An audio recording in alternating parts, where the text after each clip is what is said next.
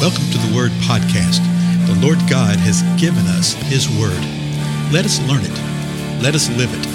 Let us rejoice in it. Spread the Word.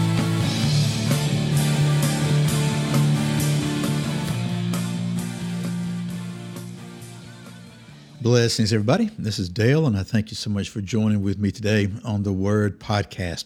As you likely know, we have been going through the parables of the Lord Jesus Christ and the various portions of Scripture that surround it. Okay, we're just not jumping in and looking at a parable, then jumping to the next one. We're trying to get a flow of understanding of uh, what Jesus is saying, why he spoke a particular parable, who he was speaking to, what the point is of this parable. And so we're in Luke 14 right now.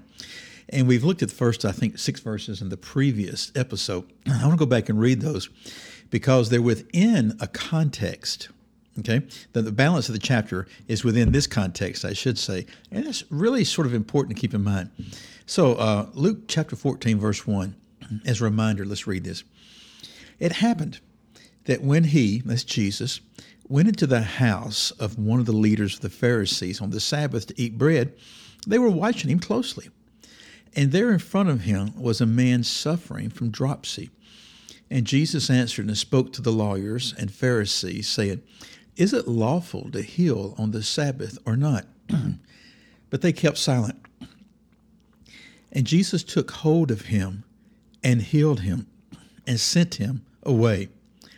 And he said to them, Which one of you will not have a son or an ox fall into the well and will not immediately pull him out on the Sabbath day?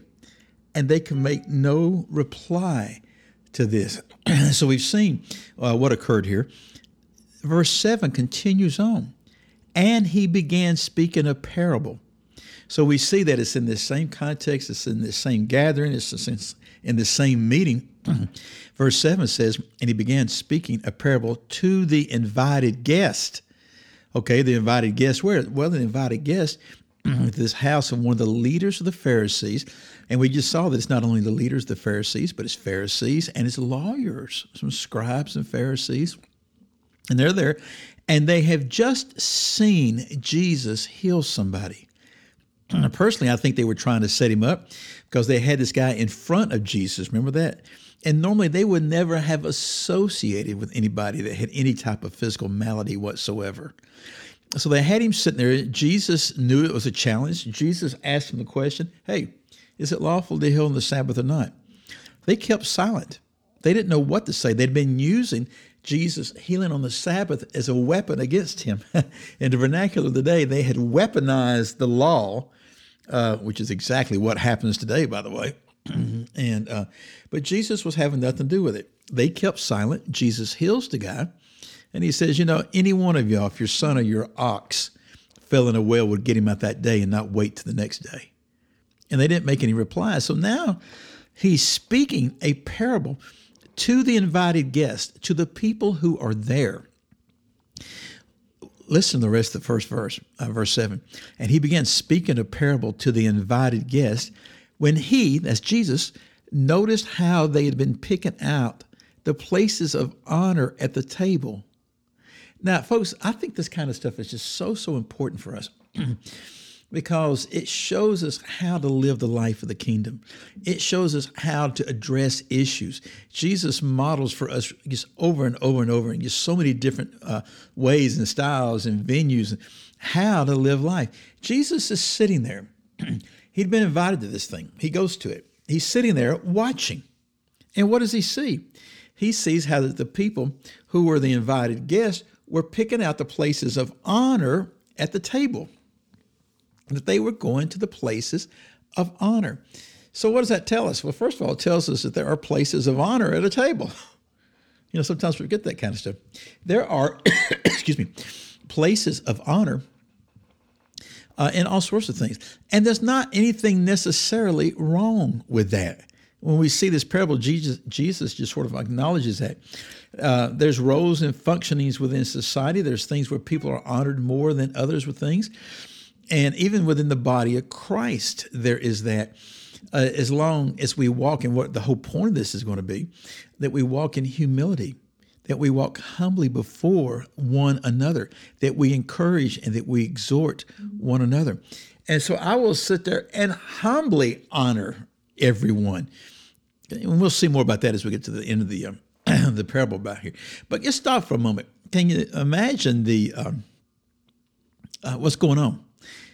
They'd all been gathering together, and if they're going and they're taking the places of honor at the table, let's say that somebody who thinks that they should be in the second or third place of honor, they sit there, and all of a sudden, all the people, the first six places of honor, show up. Jesus is going to say this in the parable, which I don't think we're going to have time to read today because I want to get to another point before we get to it. Excuse me. You can tell I was a little under the weather there for a few days, but I'm, I'm much better now, though my voice is a little weaker. Um, Jesus is wanting them to see something.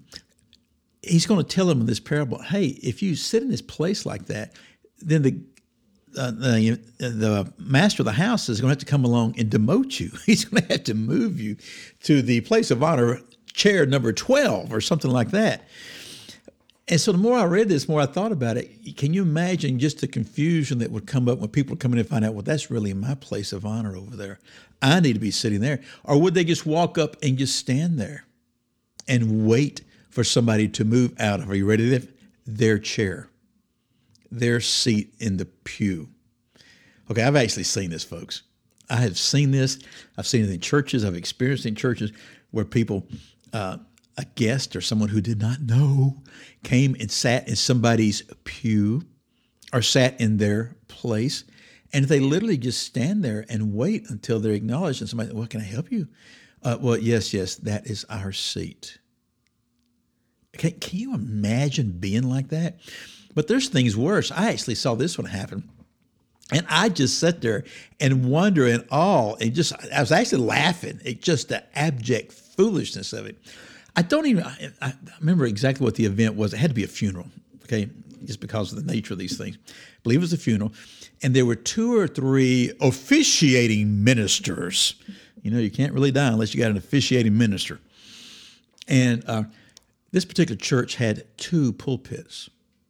There was a larger pulpit and there was a smaller pulpit. I did not know the protocol. I was totally ignorant to it. So I sat there and, and laughed and chuckled in ignorance.